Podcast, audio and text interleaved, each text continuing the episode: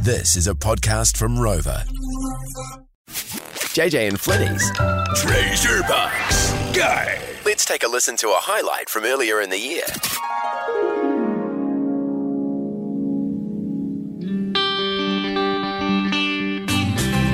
Such great music there. Comforting, isn't it? I mean, it is. Yeah. You know how we used to give Control Room George a bit of stick for watching Country Calendar? Oh yeah, you used to watch it every week. That was our old producer. He was uh, a man in his twenties, but lived the life of a seventy-year-old.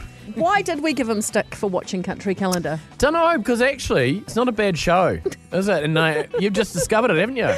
No, no, I was, the answer I was hoping you would say is because it's for old people. Well- that's what you think, Yeah. don't you? So, the last couple of uh, Sunday nights, I found myself watching Country Calendar and enjoying it. So, What have they been on these last couple of weeks? What who, who, who are they market- talking to? Market gardeners. well, that's what I grew. I grew up on the Market Garden. Yeah, it's just fascinating. Then this last current Sunday, they met this couple who started growing buckwheat Oh. accidentally and then didn't realise how amazing buckwheat is. And Wow. now it's a big, in- that's- big industry now. Yeah. Buckwheat, buckwheat and things like they that. got Yeah. acres of it, acres of it, and they're showing the processes and how complicated it is, and all the uses you can get out Hmm. of buckwheat. And oh my god, it was so fascinating. And then, then I found myself continuing to watch TV One. Uh, the Sunday program was on. What was it called? Sixty Minutes or something. The Oh. Sunday program, and, and then Grand Designs. And I thought no, and I said out loud, oh no, it's happened. Well, yeah, it's happened. I'm getting old.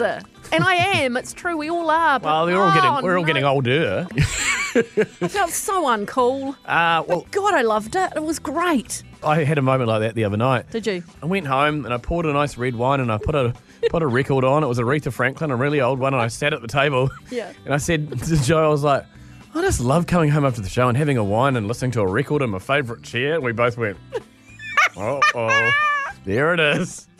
My favourite part of a table, my favourite chair. Oh no! Oh no! It's happened. What do we do?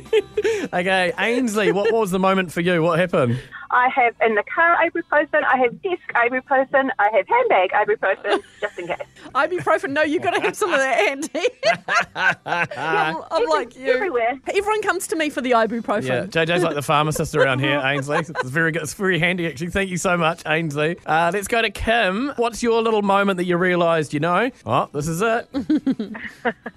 when you're really concentrating when you're driving and you need to turn the music off so that you can concentrate even better. Oh, yes, God, yep. yes. Definitely when you're trying to find find a park or, or find someone's house Oh, that you haven't yeah. been to before. Yeah, yeah, absolutely. You can't do it. You can't do it when the music's loud. Hey, that's No. when you realise you've You got can't, old. no, because you can't concentrate at all. It's too distracting. Yeah. Yep. Thanks for that, Kim. Thanks, Kim. Oh, there's some funny texts here.